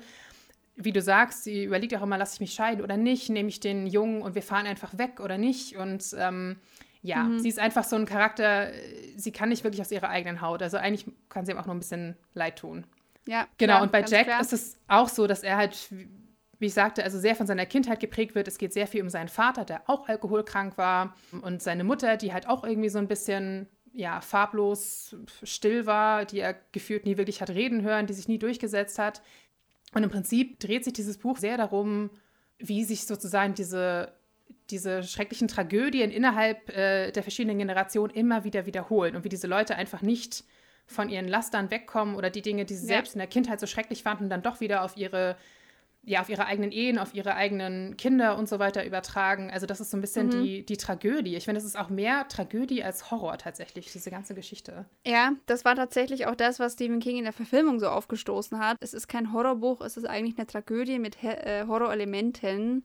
2013 ist dann auch ein Sequel erschienen. Dr. Sleep heißt das. Mhm. Das wurde 2019 jetzt erst verfilmt mit Ewan McGregor. Ein sehr, sehr, sehr, sehr, sehr guter Film. Also, Steht das bei mir auch auf der Liste nach dieser ganzen äh, Sache? Wirklich? Ich auf jeden Fall gucken, ja. Ja, also Shining so, hm, aber der Film ist wirklich gut. Und Stephen King hat gesagt, in Shining geht es letztlich um Sucht. Und in ja. Dr. Sleep geht es ums Recovery, weil das ist sozusagen die Geschichte von Danny, dem Jungen aus The, Shi äh, also The Shining heißt es ja im Original. Er ist dann auch Alkoholiker, also auch er fällt in diese Falle, einfach zu werden wie sein Vater. Und da rettet er sich aber raus einfach ein schönes Komplettpaket. Hier die Sucht und da, wie kommt man wieder raus? Mhm. Fand, ich, fand ich schön. Also, wenn ihr auch mal Lust habt, das Buch ist auch wirklich gut und der Film ist auch wirklich gut. Du kannst ja noch ein bisschen was zu Danny erzählen überhaupt, was er so für genau. Charakter ist. Dr. Sleep geht es ja eigentlich fast nur um Danny, aber jetzt in The Shining, ja, ich glaube, er ist so ein bisschen auch gefangen in seiner Familie, denn er, glaube ich, ist wahnsinnig intelligent. Mhm, total schlaues, ja. schlaues Kind, sehr empathisches Kind. Er hat das Shining das Shining ist. Wird das übersetzt ich, eigentlich im Deutschen? Ich habe es jetzt auch auf Englisch äh, gelesen. Ja, warte mal, ich habe es mir aufgeschrieben. Ich habe es eigentlich fast immer im Original gelesen. Der Lampenschirm Gottes. Nee, Lampenschein, Bitte? nicht Schirm. Quatsch. Der Lampenschein Bitte, Gottes. Lampenschein, okay, interessant. Ich glaube, äh, Dick Halloran, das ist der, der Koch im Overlook, der ja Danny auch so ein bisschen an die Hand nimmt in einigen Szenen, der nämlich auch das Shining hat der nennt das nur so. Ich glaube, ich weiß jetzt nicht, ob das. Ich glaube, es wird im Deutschen gar nicht als Shining bezeichnet, sondern es ist okay. einfach das, was die beide eben haben und es wird gar nicht weiter betitelt. Mhm. Und Dick Halloran, der Koch, sagt dann zu Danny, seine Mutter oder Oma, seine weiß Oma, ja. Ja, Oma nannte das immer den Lampenschein Gottes. Ich glaube, das Wort Shining kommt da, weiß ich jetzt gar nicht mehr so genau. Okay. Aber ja. genau, also das Shining habe ich für mich so ein bisschen abgespeichert, ist einfach eine, eine starke Empathie, eine sehr stark ausgeprägte Empathie bis hin zum telepathischen. Also der Koch und Danny, die können ohne miteinander zu reden, sich unterhalten, einfach in ihrem Kopf. Und, und, auch über sehr große Entfernungen. Über sehr große Entfernungen, genau. Und Danny kann auch in die Zukunft sehen, beziehungsweise hat so Ahnungen. Also ich glaube, er kann nicht so richtig sehen, aber er ahnt es so ein bisschen. Er hat doch schon, also er hat Zukunftsvision, er sieht dann so richtige Bilder und er kann auch die Vergangenheit sehen. Also beides. Genau. Es ist so ein bisschen, als hätte wie soll ich sagen, als würde die Vergangenheit auch so, so Abdrücke in unserer Zeit hinterlassen. Also gerade in diesem Overlook-Test ja. ist es einfach sehr stark ausgeprägt, noch mehr als er das vorher hatte. Also da sieht er dann so Szenen, die früher mal passiert sind oder da wandeln halt so Geister rum und die sind halt, die manifestieren sich dann quasi äh, wenn er in der Nähe ist und sowas. Also das ist schon, genau, es gibt dieses Shining und das ist halt unterschiedlich ausgeprägt. Es gibt verschiedene Leute, die man im Buch trifft, die dieses Shining haben. Mhm. Und ich glaube, die eine zum Beispiel, genau, dieses eine Hausmädchen im, im Hotel hatte das auch und die wusste einfach, wann der Chef vorbeikommt. Die war super faul und immer wenn sie wusste, ah, gleich kommt der Chef, ja, genau. dann hat sie halt kurz so getan, als würde sie arbeiten. Oder Leute können einfach andere Menschen sehr gut einschätzen und wissen einfach, wie die drauf sind und so. Also das ist bei jedem ja. so ein bisschen anders ausgeprägt und bei Danny ist es aber einfach sehr, sehr, sehr stark, dieses Shining. Genau, aber seine Eltern, die nehmen das wahr, aber sie ignorieren das komplett. Er sagt dann auch zu, zu Dick Halloran, dass seine Eltern sagen, er darf darüber nicht reden. Also mhm. das Kind verarbeitet einfach gar nichts, es nimmt nur auf. Äh, die Eltern interessieren sich dafür überhaupt nicht, sind nur mit sich selbst beschäftigt. Und ich vermute oder ich würde mal behaupten, das führt auch dazu, dass sein Shining so stark ausgeprägt ist, weil ich glaube, Eindrücke stürzen auf dieses Kind so extrem ein. Der ist halt da irgendwie mit zwei völlig verwahrlosten Eltern so ein bisschen. Also auch eine tragische Geschichte eigentlich. Warum mhm. lachst du? Das ist eigentlich gar nicht so lustig. Nee, ich werde gerade, also dass diese tragischen Eltern, also ich finde, die sind schon, man darf das jetzt auch nicht so schlecht darstellen. Ich finde, es gibt auch sehr viele sehr schöne Familienmomente und die Eltern, die lieben ihren Sohn abgöttisch. Die können nur einfach oft mit sich selbst und miteinander und so weiter nicht so umgehen, wie sie gerne wollen. Also ähm, die würden alles ja. für diesen Jungen tun und bemühen sich auch und sowas. Und natürlich will niemand akzeptieren, dass das Kind irgendwelche übernatürlichen Fähigkeiten hat. Die versuchen sich das halt immer so zu erklären dass der halt vielleicht Epilepsie hat, weil er halt auch zwischendurch mal so Blackouts hat und so Anfälle und solche Geschichten. Und natürlich, ich glaube, das würde jedes normale Elternteil tun. Du sagst ja nicht, oh ja, stimmt, äh, mein Sohn hat irgendwie Visionen. Das passt schon. Also, nur weil es im Kontext eines Romans ist, kannst du ja nicht erwarten, dass diese Leute total nee. damit d'accord sind, dass alles übernatürlich ist. Also, ich finde, man darf das jetzt auch nicht so darstellen, als würden die sich überhaupt nicht kümmern. Die kümmern sich schon um diesen Jungen, aber es ist halt einfach so ein bisschen verfehlt. Ja, und sie nehmen es halt nicht für voll. Ich meine, ja. wie, wie du sagst, man würde das ja im echten Leben auch nicht tun. Aber dieses Kind ist offensichtlich so gefangen in seiner Welt, da hätte man, glaube ich, als achtsame Elternteil schon mal ein bisschen tiefer bohren können, vielleicht mit einem Psychologen nochmal oder so. Also ich finde, auch hier geht es wirklich um diese Tragik, wie zum Beispiel auch Danny weiterhin gerade seinen Vater total vergöttert, obwohl er ihm echt schlimme, der hat auch zum Beispiel, das wird auch immer wieder aufgegriffen, ähm, dass er mal super wütend geworden ist und Danny den Arm gebrochen hat. Und er selber, aber da gibt es immer so Flashbacks, also es gibt relativ viele Flashbacks in dieser Story, dass ja. auch bei Jack das ähnlich war, dass sein Vater ihm auch schlimme Sachen angetan hat und er ihn trotzdem immer vergöttert hat. Und das ist auch immer so wieder einerseits diese Tragödie, was diese Leute immer Schlimmes tun, aber auch wie das denen immer wieder vergeben wird von anderen Leuten und dass sich das halt auch immer weiter ja. durchzieht, dass diese Kinder zum Beispiel auch gerade viel mit sich machen lassen, in Anführungsstrichen, und immer wieder versuchen, diese Eltern zu erreichen und irgendwie nicht wirklich davon loskommen, wo die so viele schlimme Sachen gemacht haben. Also das ist, ja, wie du sagst, eigentlich auch ein bisschen tragisch, diese, diese Figur ja. des Danny auf jeden Fall. Ja, schon tragisch. Aber ich, ich finde, man hört es schon, so wie wir darüber reden. Es geht wirklich eigentlich, ja, es ist eine Familientragikgeschichte. Und jetzt kommen wir aber doch noch mal ein bisschen zu den übernatürlichen Elementen, die natürlich bei Stephen King auch nicht fehlen dürfen. Mhm. Ähm, das ist also der Kern. Es geht um diese Familie, die eigentlich ja für unser Empfinden total kaputt ist. Und die möchten jetzt da den Winter verbringen in diesem Hotel. Und das soll auch, das sagt auch äh, Wendy, das soll die Familie noch mal zusammenbringen oder wieder zusammenbringen. Scheitert schrecklich, also auf schlimmste Weise. Da ist nichts mit romantischen Familienwochenende oder, oder Winter in den Bergen. Mhm. Das geht richtig, richtig schief. Denn das Overlook Hotel ist ein ganz, ganz besonderes Hotel. Mhm. Soll ich erzählen? ja, ja, bitte. Das finde ich nämlich auch. Also, um nochmal auf diesen Film zurückzukommen, man muss einfach die Parallelen ziehen, finde ich, weil der Film einfach so bekannt ist und ich fände es ja. unfassbar schade. Ich glaube, es gibt viele Leute, die gesagt haben, oh, der Film war dumm, ich lese das Buch nicht. Bitte, bitte, bitte, lest dieses Buch. Oder lest es zumindest nicht nicht, nur weil ihr den Film doof fandet. Also, ich, ich fand den unfassbar schlecht. Also je mehr ich drüber nachgedacht habe, da war ich echt. Und am nächsten Tag habe ich auch noch so ein paar Analysevideos geguckt. Ich gucke wahnsinnig gerne Filmanalysevideos. Und dann habe ich schon auch noch, dachte ich so, ja, stimmt, so ein paar Sachen haben die schon ganz gut gemacht. Es geht wirklich mehr um die Bilder als um die Story. Aber äh, du verstehst auch ja. einfach nicht, was dieses Hotel für einen Einfluss hat auf die Charaktere. Und das ist ähm, im Buch nämlich wahnsinnig wichtig. Also das Hotel ja, man will, ich will jetzt auch nicht zu viel spoilern, weil das wirklich erst im Laufe der Zeit so ein bisschen aufgedeckt wird. Aber das Hotel hat einfach eine sehr bewegte Geschichte und wie soll man sagen, Rückstände dieser Geschichte hängen halt in diesem Hotel fest. Und die manifestieren ja. sich immer stärker im Laufe des Buches. Es wird immer gruseliger. Und das finde ich auch, also es baut sich wirklich sehr langsam diese Spannung auf. Und ähm, gerade Jack wird halt einfach immer mehr von diesem Hotel in, ja, in seinen Bann gezogen und lässt sich halt vom Willen des Hotels sozusagen manipulieren. Das klingt jetzt erstmal ein bisschen weird. Ich muss sagen, ich bin jetzt auch nicht so der mega übernatürliche Mensch. Ähm, du bist also, kein übernatürlicher Mensch, das ist ja gut zu wissen. Ja, also ich finde solche Sachen auch manchmal so ein bisschen, hm, aber ja. in dem Fall hat das wirklich gut funktioniert. Und was nämlich auch hier interessant ist, es ist halt einfach nur so eine, so ein bisschen eine Kombi aus beiden. Also Jack ist sowieso schon ein korrupter Charakter. Er versucht, ein guter Mensch zu sein, aber es fällt ihm offensichtlich schwer. Er muss sich immer wieder am Riemen reißen und das Hotel ist sozusagen das, was dieses Böse weiter aus ihm rauskitzelt. Also auch so ein bisschen Jekyll Hyde ungefähr. Ja, wollte ähm, sagen. Und das Hotel holt den Hyde aus ihm raus sozusagen. Und genau, das ist ganz interessant. Ich fand es hier auch wirklich toll, wie sich diese Spannung wirklich immer, dieser, dieser Horror, dieser leichte Horror. Ich muss auch sagen, ich habe es abends gelesen, ich habe es tagsüber gelesen. Ich fand es jetzt nie so richtig schlimm, dass ich dachte, oh Gott, ich kann heute Abend nicht schlafen. Aber das ist so eine, so eine unterschwellige Spannung. Ich kann es nicht anders beschreiben. Es gibt zum Beispiel auch mhm. immer so ein Motiv, das immer wieder auftaucht, das am Ende auch sehr relevant ist. Es gibt so einen Boiler im Keller und der heizt sich quasi immer weiter auf. Also der hört nicht irgendwann auf, sondern es, die Temperatur geht immer, immer höher und Jack muss quasi mehrfach am Tag runtergehen und diesen Boiler wieder runterstellen, sozusagen. Mhm. Und das ist sowas, das hat man immer so im Hinterkopf. Das wird auch ständig wieder erwähnt, so, oh ja, ich muss jetzt wieder runter, denn der Druck wird so hoch und es wird zu heiß und am Ende geht uns das Ding in die Luft oder sowas.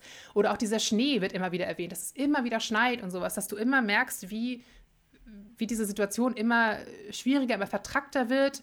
Ständig ja. laufen gefühlt so Uhren ab, immer so, oh, wir haben jetzt eine Deadline bis dann und dann, dann müssen wir uns entscheiden und dann entscheiden sie sich wieder falsch und du denkst, oh, wenn ihr jetzt an einer Stelle mal einfach ne, euch zusammengenommen hättet und einfach mal weggegangen wärt oder das und das gemacht hättet, dann wäre vielleicht alles gar nicht so gekommen. Also es baut sich immer weiter auf und wirklich über lange Zeit ist es auch schon ein bisschen es ist jetzt keine entspannte Sonntagnachmittagslektüre, wie jetzt Jacqueline Hyde, sondern es ist nee. auch schon ein bisschen Arbeit, dieses Buch, finde ich. Aber es lohnt sich. Arbeit, also das ja. ist wirklich, wirklich, wirklich toll und eine tolle Atmosphäre, die sich da so ganz langsam immer weiter verdichtet, sozusagen. Ja.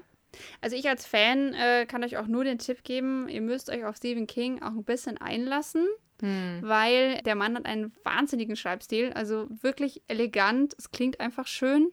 Super clever, Allerdings, super wortgewandt, hat mir auch toll gefallen. Sehr wortgewandt, allerdings. Teilweise ein bisschen ähm, großspurig fast, das sagt King auch von sich selbst, dass er teilweise ein bisschen über die ja. Stränge geschlagen hat bei diesem Buch. Manchmal dachte ich auch so, okay, der Satz geht über zehn Zeilen oder fünf Metaphern, ne, reiß dich mal am Riemen. Aber genau. äh, an sich wirklich toll zu lesen. Ja, aber was ich sagen wollte, er ist an manchen Stellen einfach ein bisschen detailverliebt. Das ist bei mhm. The Shining jetzt noch nicht so krass, aber wenn ihr dann nochmal lest, zum Beispiel äh, die Arena, The Globe, da geht es darum, da wird einer Stadt eine gigantische Glaskuppel übergestülpt. Kennt ihr vielleicht aus dem Simpsons-Film? Das ist tatsächlich eigentlich ein Stephen King, äh, eine Stephen King-Vorlage. Man erfährt einfach über, ich glaube, weiß ich nicht, 150 Seiten, wo jeder Mensch in dieser Stadt war, während diese Kuppel nach unten gewandert ist. Also in mhm. dem Moment, wo sie da drüber. Und man denkt sich so, ja, who cares? Also es ist halt echt so. da, da, das, da kommt er dann halt locker auf seine 800 bis 1000 Seiten. Das ist bei Shining nicht. Also ich finde, das ist recht kompakt für einen Stephen King. Ja, ich kenne ja sonst nichts von ihm. Also ich fand auch, teilweise ist es echt ausschweifend und detailliert, wo ich auch da manchmal dachte, okay, wird es jetzt noch relevant? Und es wurde nie relevant, sondern er hat sich einfach so ein bisschen verloren in seinen Beschreibungen. Aber dadurch ja ist es halt auch sehr, sehr reich an Eindrücken und Atmosphäre und du bekommst wirklich diesen wahnsinnig tiefen Einblick in die Charaktere. Also ja, es ist ein bisschen Arbeit in Anführungsstrichen. Ich habe jetzt auch wirklich einige Wochen gebraucht, um das Buch zu lesen. Ich habe es immer mal wieder so in, in Abschnitten ja. quasi gelesen. Aber es lohnt sich. Also es, ich war wirklich super positiv überrascht. Ich hatte jetzt einfach so einen Horror-Splatter-Roman erwartet und das ist es wirklich gar nicht. Ich fand ja. gegen Ende tatsächlich, ich fand diesen Showdown am Ende ein bisschen splatterig. Da dachte ich so, okay, wieso müssen wir jetzt nochmal so voll auf die Kacke hauen? Wieso muss das jetzt so blutig werden? Das Weil's war mir ein bisschen King too much. Ist. Ja. Weil es ein Stephen King ist, da, come on. Also das, das musst du, das musst du ihm lassen. Nee, das musst du ihm lassen. Okay, okay, das, okay. Ah, ah. Anja, Anja möchte das. Ich fand es ein bisschen matsch, aber ansonsten, ähm, ja, hat es mich wirklich total positiv überrascht. Dann lass doch mal ein bisschen zum Fazit jetzt kommen, denn wir haben ja auch noch ein drittes Buch, das wir vorstellen wollen. Also ich finde, gut, ich bin jetzt vielleicht nicht äh, der beste Ansprechpartner, um einen Stephen King zu bewerten, weil es gibt ein paar, die ich einfach überhaupt nicht mag. Alle anderen mhm. liebe ich einfach sehr. Dieses Buch, muss ich gestehen, hat so vier, fünf Sterne bei mir. Ich würde mal so vier geben.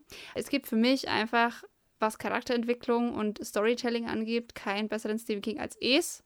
Das ist ein unfassbares Buch. Also, wenn ihr was lesen wollt, ist es sau lang und auch hier, der Film ist sau schlecht. Aber gönnt euch das. Äh, aber die Neuverfilmung meintest du doch sind ganz gut, oder nicht? Diese zwei die ist, Teile. Die ist, die ist sehr gut, aber die ist auch ja. scheiße gruselig. Also wirklich, der erste Film ist ja dermaßen peinlich, einfach die Effekte. Der ist einfach so schlecht gealtert. Und der neue Film ist dermaßen gruselig. Also da war also sogar ich so, boah, ja, Mais ist halt so ein äh, Jumpscare. Aha, das ist, ja, das nee, das geht, ist Und dieser Clown ist einfach Horror. Äh, ja, egal. Also, äh, Es Bestes. Und aber direkt danach würde ich schon echt Shining einstufen. Aber weil eben Es nochmal ein bisschen lieber bei mir, das würde halt 5 kriegen und Shining 4. Aber es ist auf jeden Fall ein sehr, sehr gutes Buch. Und äh, um nochmal den Bogen zu spannen, zu dem Film. der Schauspieler, der den kleinen Danny gespielt hat, der lustigerweise auch Danny heißt in echt, nämlich Danny Lloyd, ist heute Biologieprofessor äh, hat dem Schauspielen abgeschworen, nachdem er in Shining mitgespielt hat. Und zwar, weil die ihm nicht gesagt haben, dass es ein Horrorfilm ist. Dieses Kind hat gespielt und wusste nicht, was es da tut. Und das der habe ich während des Films noch gesagt. Weißt du das noch, als wir es geguckt haben? Ja. Dachte ich noch so, was haben die eigentlich diesem Kind erzählt, ja. was es da gerade dreht? Ja. Genau, also der war 17 Jahre alt, als er den Film zum ersten Mal also in der Urfassung gesehen hat. Ach krass. Ähm, also Stanley Kubrick ist ein kranker Bastard. Brauchen wir nichts drüber reden. ähm, diese Here's Johnny-Szene, die steht im Guinness-Buch der Rekorde. Die wurde drei Tage lang gedreht. 127 Mal, bis er zufrieden war. Was? Und ich, ja, das steht im Guinness-Buch der Rekorde als am häufigsten gedrehter Take aller Zeiten. Wow. Und ich finde, da sieht man auch schon, wenn man sich einfach einer Sache zu sehr verbeißt, das wird nichts. Also nee die Schauspielerin, die Wendy gespielt hat, die muss auch eine fiese Psychose gekriegt haben, weil sie permanent aus dem Hinterhalt erschreckt wurde, damit es echt aussieht. Ja. Also da, da, muss auch eine Atmosphäre an diesem Set gewesen sein, unglaublich. Wahrscheinlich etwa so schlimm äh, wie die Atmosphäre, die wir haben, wenn wir das Buch lesen. äh, allerdings muss man als Schauspieler natürlich auch noch arbeiten und kann es sich jetzt nicht nur äh, geschockt und fertig durch die Gegend laufen. Ja. Ähm, ja. Aber so also, sah sie gesagt, auch aus in dem Film. Sie sah von Anfang an fertig aus irgendwie. Ja, lest, lest das Buch, wenn ihr den Film nicht kennt, ganz unvoreingenommen und schaut euch hinterher den Film an. Macht es bitte nicht andersrum. Genau, also ähm, mir ging es ähnlich. Ich habe dem Buch jetzt auch vier Sterne gegeben. Wohlverdiente vier Sterne. Und ich finde auch, das ist echt ein anspruchsvoller Horrorklassiker. Sollte man auch mal gelesen haben. Und äh, ja, ich finde diese komplexen Charakterstudien und diese sehr clever aufgebaute Spannung sind dann auch die Hunderten von Seiten wirklich wert. Also gönnt euch das mal. Vielleicht nicht dieses Halloween, genau. vielleicht schafft ihr es jetzt nicht mehr, bis unsere Folge rauskommt. Nicht, nee. Wahrscheinlich nicht. Nee. Aber ist auf jeden Fall eine sehr gute Lektüre. Und wie gesagt, mein erster King. Und ich finde auch, stimme ich dir zu, ein guter Einstieg äh, in seine Werke quasi. Ich habe jetzt noch einiges vor mir, was er alles so genau. fabriziert hat in den letzten Jahrzehnten. Ja, und wenn ihr euch dann durchgewurstelt habt durch Shining und Dr. Sleep, dann gönnt euch noch den Film mit Ewan McGregor, weil ist ein bisschen Eye Candy, ne? Ewan McGregor Aber boy! Immer. Ja. So, und dann kommen wir jetzt von Johnny äh, zu einem ja etwas ganz anderen ja, Horrorbuch, weil ist nämlich ein Horrorbuch in Anführungszeichen oder Horrorliteratur für Kinder. Wollen genau. wir ja in jeder Folge, dass für jeden was dabei ist. Ja, genau. Und in dem Fall haben wir uns entschieden für Coraline.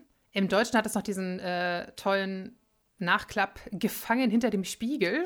ich weiß nicht, wie sinnvoll das jetzt ist. Im Original heißt es einfach nur Coraline.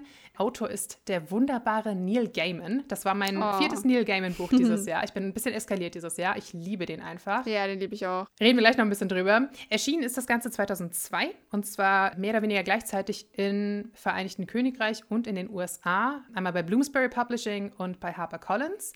Und mhm. kurze Zeit später, nämlich 2003, ist es dann bei uns im Arena Verlag auf Deutsch erschienen und ist auch eine Novelle, hat nämlich auch nur 176 Seiten. Also auch das könnt ihr noch schnell vor Halloween durchlesen. Wobei ich nicht weiß, ob man es als Novelle bezeichnen würde, weil es ja eigentlich für Kinder oder junge Erwachsene geschrieben ist. Da ist ja diese Länge eigentlich normal, ne? Also oder? Das stimmt schon. Würdest du sagen, es ist eine Novelle? Für Erwachsene ist es dann als Novelle zu sehen. Das war jetzt auch das zweite Mal, dass ich es gelesen habe. Ich habe es vor ein paar Jahren ähm, als physisches Buch gelesen quasi und diesmal als Hörbuch gehört. Und meine Buchversion, das war tatsächlich auch, da ist Coraline drin und dann sind aber danach noch einige andere Kurzgeschichten drin. Einfach weil die das Buch anscheinend noch ein bisschen auffüllen wollten, weil es halt einfach echt okay. nicht, so, ja. nicht so lang ist. Und ich glaube, das Hörbuch war jetzt so viereinhalb Stunden lang oder sowas. Also sehr überschaubar auf jeden Fall. Ja. Aber du hast schon recht, klar, für ein Kinderbuch, aber es ist auch wirklich kein Kinder-Kinderbuch. Da werden wir auch noch ein nee. bisschen drüber sprechen. Mhm. Äh, ich würde es eher als Jugendbuch einstufen, tatsächlich. Ja. Ja, wir würden jetzt mal sagen, frühestes Alter wäre echt so acht, acht bis zehn Jahre. Ich würde eher sagen dann, zehn. Ja, zehn und dann so bis zwölf vielleicht, so in dem Dreh.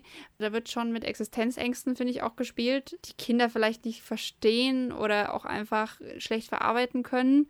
Da muss Mhm. man echt, also alles unter zehn, unter acht ist eigentlich gar, also gar nicht. Und es muss es auch, es hat schon, es hat schon Horrorelemente, wo man einfach vielleicht schon den Kindern so ein bisschen so einen Schauer über den, wie sagt man, über den Rücken jagt und manche Auf jeden Fall. also wie gesagt, ich finde auch, wenn man nicht ein bisschen was äh, voraussetzt, was die Kinder schon wissen und kennen, versteht man das Buch auch einfach nicht.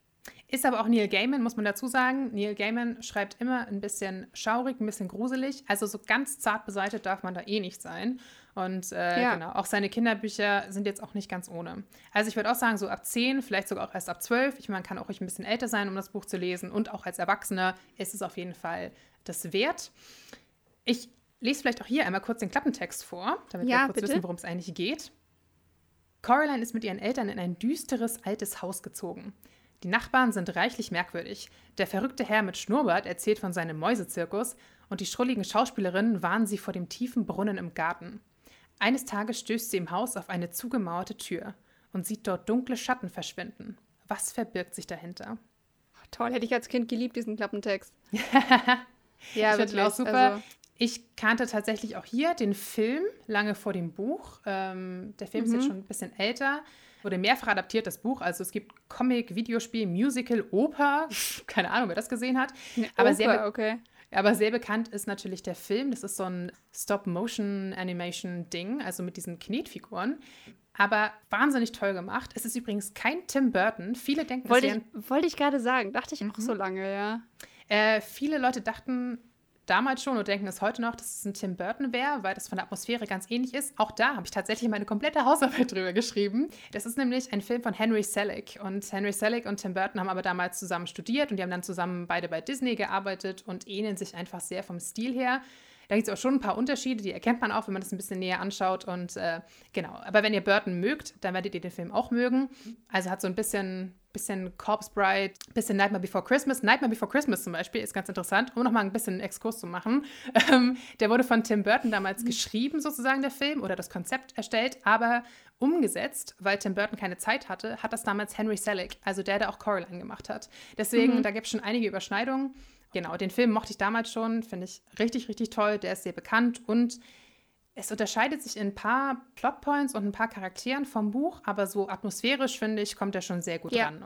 Ja, also ich finde auch diese Plotpoints sind auch zu vernachlässigen. Ich finde, der ist schon sehr nah am Buch auf jeden Fall. Mhm. Und äh, muss, man, muss man auch sagen, äh, das Buch war echt ein Bestseller. Also es hat sich weltweit über 9 Millionen Mal verkauft und es war Mhm. von allen äh, Neil Gaiman Büchern, dass es am meisten oder am, ja, in die meisten Sprachen übersetzt wurde, insgesamt 30 an der Zahl.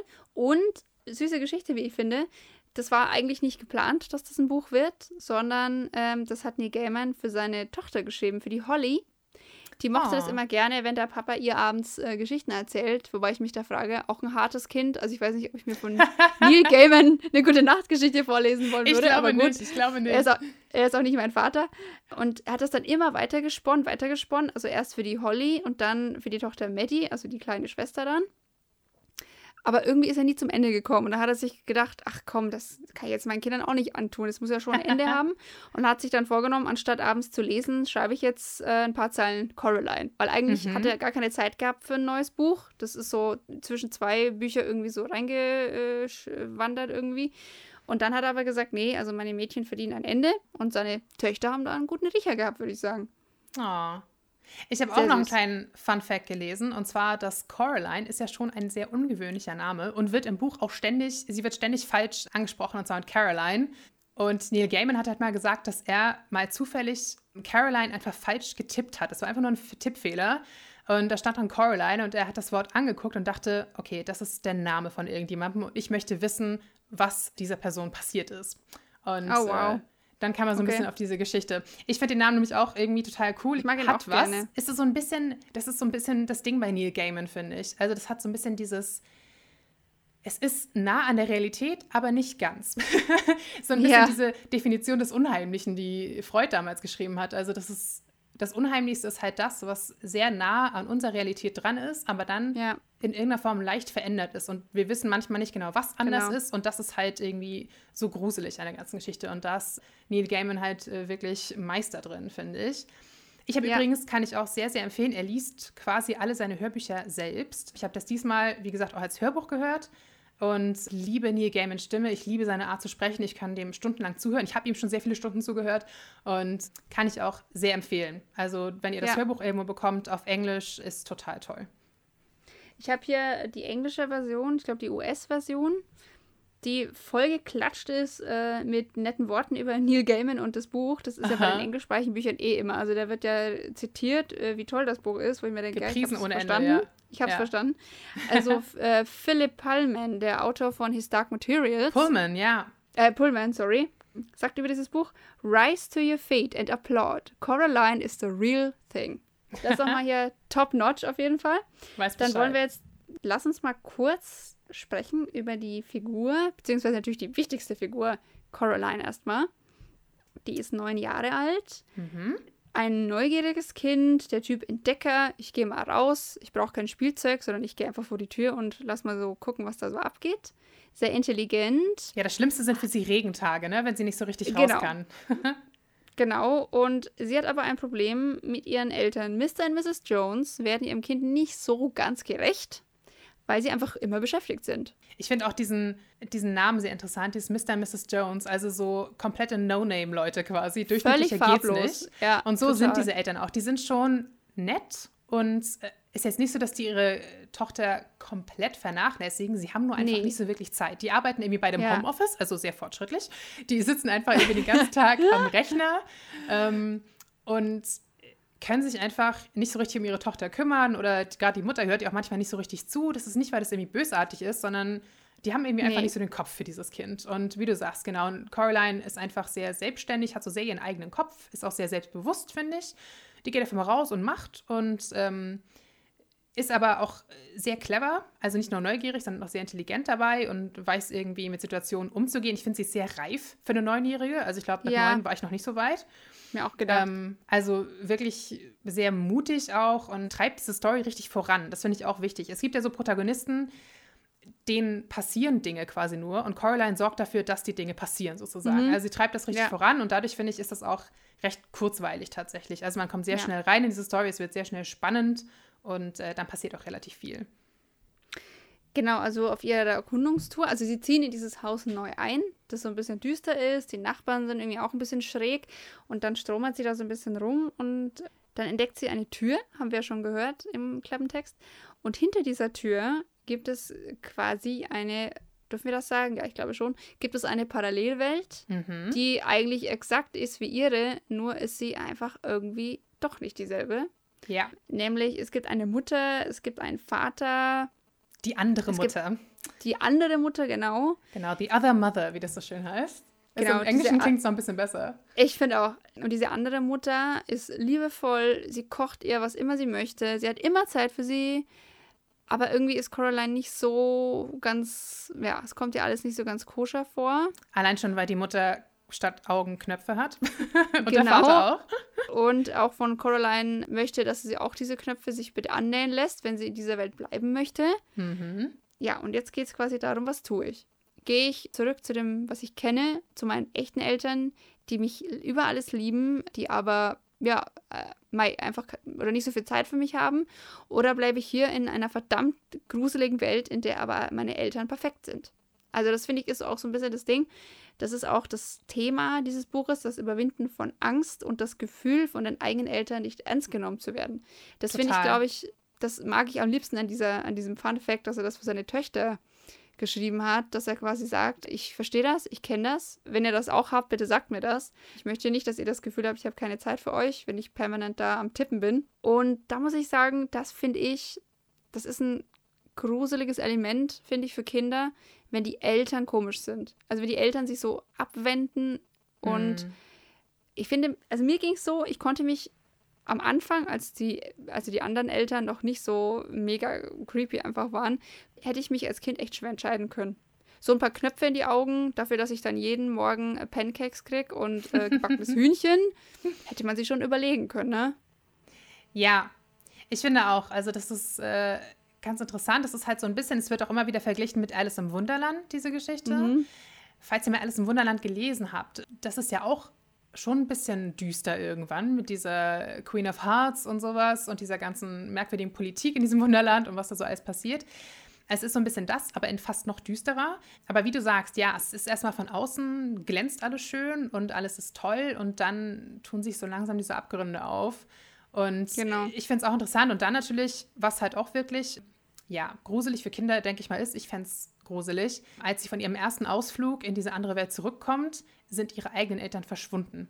Und genau. sie muss sie dann wiederfinden. Das ist jetzt auch kein harter Spoiler, aber genau, sie versucht dann halt ihre Eltern zu retten und das ist natürlich auch das. Also sie ist dann alleine zu Hause und erstmal ist es so, na gut, irgendwie werden die wieder auftauchen und sie macht sich dann selbst Abendbrot und putzt sich die Zähne und bringt sich selbst ins Bett.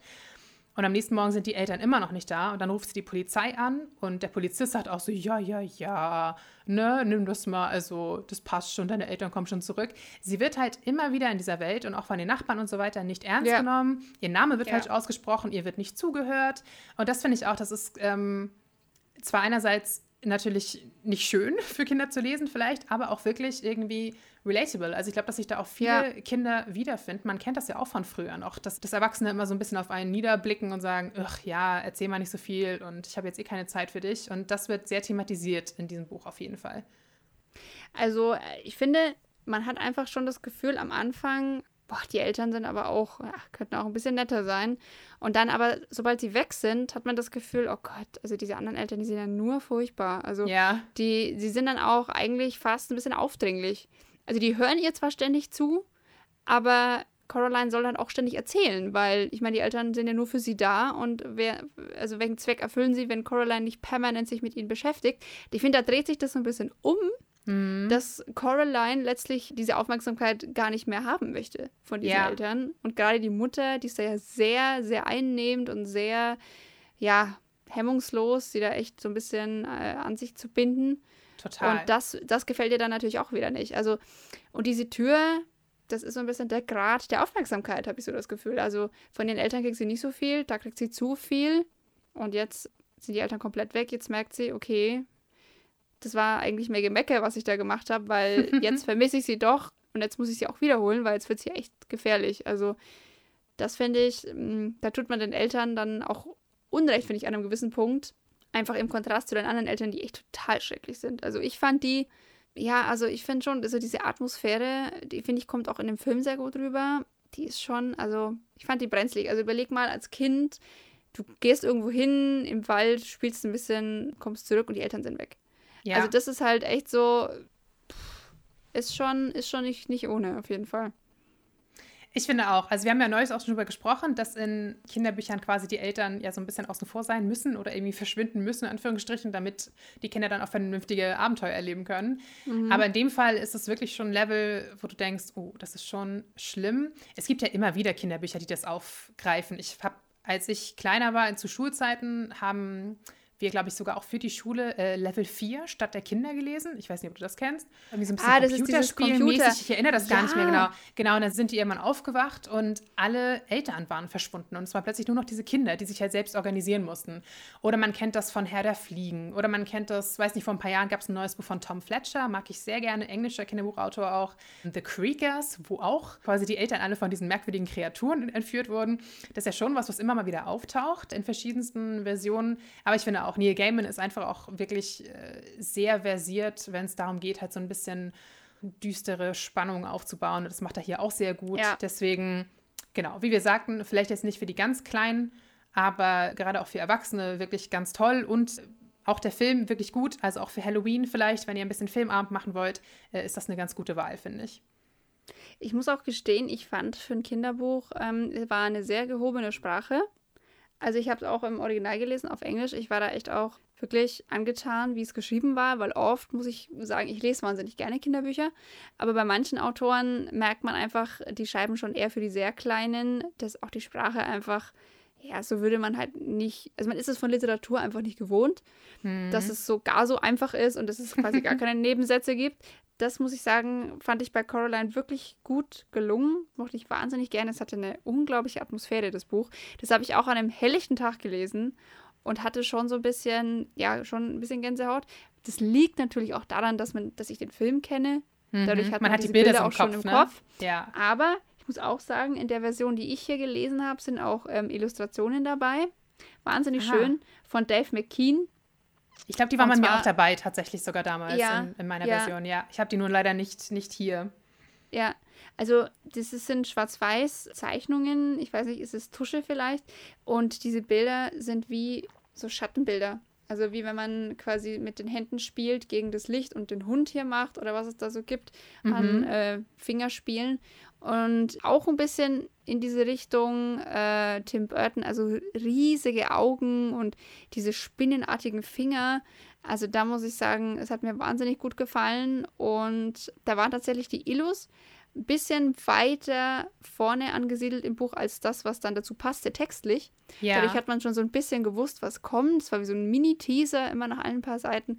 Also das, auch das hätte mir als Kind wahnsinnig gut gefallen. Oder hat mir auch jetzt gut gefallen, ehrlich gesagt, als Erwachsener. Ja, wie gesagt, hatte ich jetzt beim, beim Hörbuch nicht mehr, aber ich erinnere mich, dass die Illustrationen im Original drin waren. Genau, und Illustrationen finden wir ja immer toll. Ja. Genau, um noch mal ein bisschen was zu erzählen äh, zu den Charakteren, was ich hier auch sehr cool finde. Ich fand die im Film schon toll und im Buch auch, sind diese Ah. Nachbarn tatsächlich, die, Ja, ähm, ich finde die auch Caroline hat. Die Ja. tauchen nämlich in ihrer echten Welt und auch in der anderen Welt auf, nur in verschiedenen, ja, etwas anderen Versionen sozusagen. Das sind einmal Miss Spink und Miss Forcible. Das sind so zwei Schauspielerinnen äh, in Rente, die halt immer gerne von ihrer ausschweifenden, tollen Schauspielkarriere erzählen und die leben halt zusammen mit so einem Dutzend äh, Scottish Terrier und ähm, die sind halt so ein bisschen esoterisch und lesen dann irgendwie Coralines Zukunft äh, aus Teeblättern und solche Geschichten, sind aber super nett und halt so, ja, etwas so ein bisschen schrullig, aber auf so eine, auf so Ja. eine herzliche, äh, nette Art und Weise. Und auch dieser Mr. Bobo, ist auch so ein super Name, das ist so ein äh, Zirkusartist und der versucht irgendwie so ein Mäuseorchester zu trainieren. Ähm, ja. Also total knuffig. Das mag ich halt auch immer. Also diese, diese etwas äh, wirren äh, Nebencharaktere, die, die Gaiman sich das aus den Fingern saugt. Super. Also immer wieder, immer wieder nett. Da muss ich auch sagen, ich liebe auch die Katze, die einfach die Katze heißt, weil eine Total. Katze braucht keinen Namen. Genau. Äh, die ist so ein bisschen die Vermittlerin zwischen diesen beiden Welten, also zwischen der echten Welt und der anderen Welt. Mhm. Aber ganz Katze spricht sie nur in der anderen Welt. Und nicht etwa, weil sie nicht sprechen kann, sondern weil sie einfach nicht will. Ja. Und da finde ich auch einfach, äh, Neil Gaiman ist offensichtlich ein Katzenkenner, weil Total. Die sind, äh, die wenn meine Katze, also meine ganz eigene persönliche Katze, sich entscheiden könnte, würde sie sich auch fürs Nichtsprechen entscheiden, selbst wenn sie es könnte. Weil äh, Queen of Everything, also diese Katze, hat in dem Film auch eine relativ wichtige Bedeutung, beziehungsweise auch im Buch. Also die ist auch echt wichtig für die Handlung. Aber die hat sowas Elegantes, äh, ja, königliches Erhabenes, wie das Katzen eben so haben. Die ist halt wie so, ein, wie so ein Mentor auch, ne? Die wirkt sehr alt Ja. und weise irgendwie. Und auch so ein bisschen bitchy halt. Also das gehört schon dazu. Ja. Ja. Ja, sonst hätte man ja auch einen Hund nehmen können, ne? Aber So da hat man, das. da hat Neil Gaiman schon gesagt, nehmen wir mal die Klugscheißerkatze. Und die mochte, also ich meine, das klingt jetzt ein bisschen komisch, aber die mochte ich mit am liebsten von allen Figuren. Ja, ja, die fand ich auch super. Ich glaube, im Film, gibt es im Film die Katze schon, ne? Da gibt es nämlich noch so einen Ja, anderen ja. Charakter, Ja, diesen, ja. diesen Jungen, mit dem Caroline sich dann anfreundet.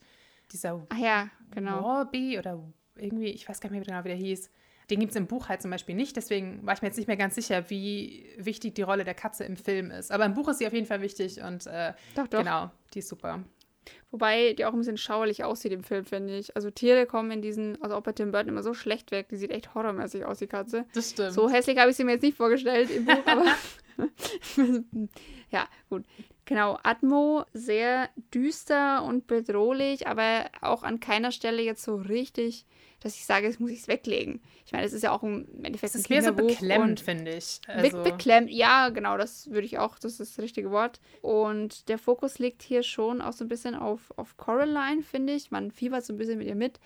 Und ähm, also es gibt schon so klassische Horrorelemente, dass auch so die Hände der anderen Mutter so spinnenlang sind. oh, ja, so und Spinnengeschichten muss ich auch immer gar nicht haben. Ne? Sobald ein Spinnenmotiv kommt, bin ich so, "Ah, nein, stop it. Ja, I know, I know, I know. Genau. Und ähm, der andere Vater, der verwandelt sich dann auch noch so in so ein paar Sachen, wollen wir auch nicht spoilern. Also Spinnen und Käfer und Ratten, also da haben wir schon alles, was man an Halloween so braucht. Jo. Nur Fledermäuse haben wir jetzt nicht. aber auf jeden Fall das Halloween-Tiermotiv auch voll erfüllt. Und diese Tiere, muss man auch sagen, die gibt es in dieser Form, also zumindest werden sie nur in dieser Form angesprochen, in der anderen Welt. Also da sieht man halt schon, in der Hier-Welt ist nicht die Rede von, von Ratten und was, was auch mhm. immer. Ja. Genau, dann lass doch mal hier ein bisschen äh, zum Fazit kommen. Mhm. Genau, wie wir schon sagten, für ein Kinderbuch ist es fast ein bisschen zu gruselig. Also wirklich mehr so ein bisschen ein Jugendbuch. Aber ich finde als Erwachsener genau richtig. Ja, wenn ihr den Film kennt, werdet ihr das Buch auch mögen. Und falls ihr jetzt denkt, oh, ich würde meinem Kind das vielleicht nicht geben wollen, Alternativ gibt es auch noch von Neil Gaiman, da stecke ich gerade noch mittendrin, das Graveyard-Buch. Ich, ich finde das sehr merkwürdig übersetzt. Also im Original heißt es The Graveyard Book. Und heißt das, es im Deutschen auch The Graveyard? Nee, auf Buch. Deutsch heißt es das Graveyard-Buch. Also, ja, das, also das heißt auch Graveyard-Buch. Genau, genau, ganz komisch. Also für alle, die des Englischen noch nicht so, also nicht so mächtig sind, Graveyard ist äh, der Friedhof. Also man genau. hätte jetzt auch einfach das Friedhofbuch machen können und das ist quasi so eine, so eine klassische Halbübersetzung, wo ich ja schon wieder Gänsehaut kriege. Ja, da brauche ich ja gar keine Spinnen und, und irgendwas, da kriege ich ja Gänsehaut schon von sowas, wo ich mir denke, muss das sein? Also sind die Leute jetzt nicht fähig? Vor allem, sie übersetzen jeden Mist, ja. In Deutschland jeder Film, mit dem englischen Titel kriegt einen hässlichen deutschen Untertitel, ja. du denkst, braucht. Oder noch schlimmer, die deutsche Übersetzung als Untertitel. Und da setzen sie voraus, dass jeder weiß, was ein Graveyard ist. Ich meine, es ist jetzt nicht, ist jetzt, ja, es ist schon eine Vokabel, die man kennen könnte, aber ja, äh, anderes Thema, aber. Ja. Okay. Nachdem Anne sich jetzt ein bisschen ausgelassen hat, also es heißt das Graveyard-Buch, es ist auch von Neil Gaiman. Ähm, deswegen, der Neil Gaiman können wir wirklich als Autoren wirklich empfehlen. Wunderbarer Autor, ja. wahnsinnig cleverer, wortgewandter, toller Schreibstil tolle Geschichten, also super kreativ.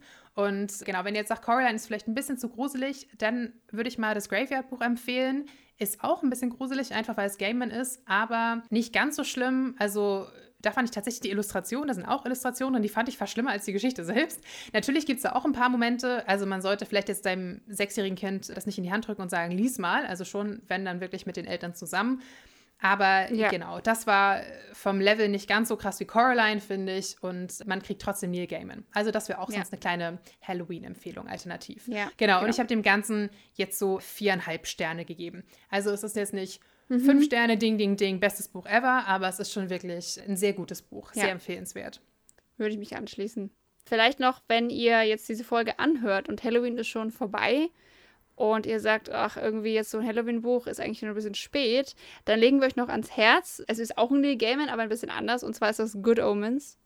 Und da gibt es ja diese mega geile, also muss ich ehrlich sagen, mega geile Serie auf. Ich habe äh, nur die Serie geguckt tatsächlich, Prime. aber ja, die ist super und toll. Also der Antichrist kommt auf die Erde und ein Engel und ein Dämon tun sich zusammen, um quasi das die Apokalypse hervorzurufen durch den Antichristen. Sie vertauschen aber das Kind Mhm. Äh, das heißt, äh, der eigentliche Antichrist äh, wird aufgezogen von der stinknormalen Familie. Nee, andersrum. Der Antichrist.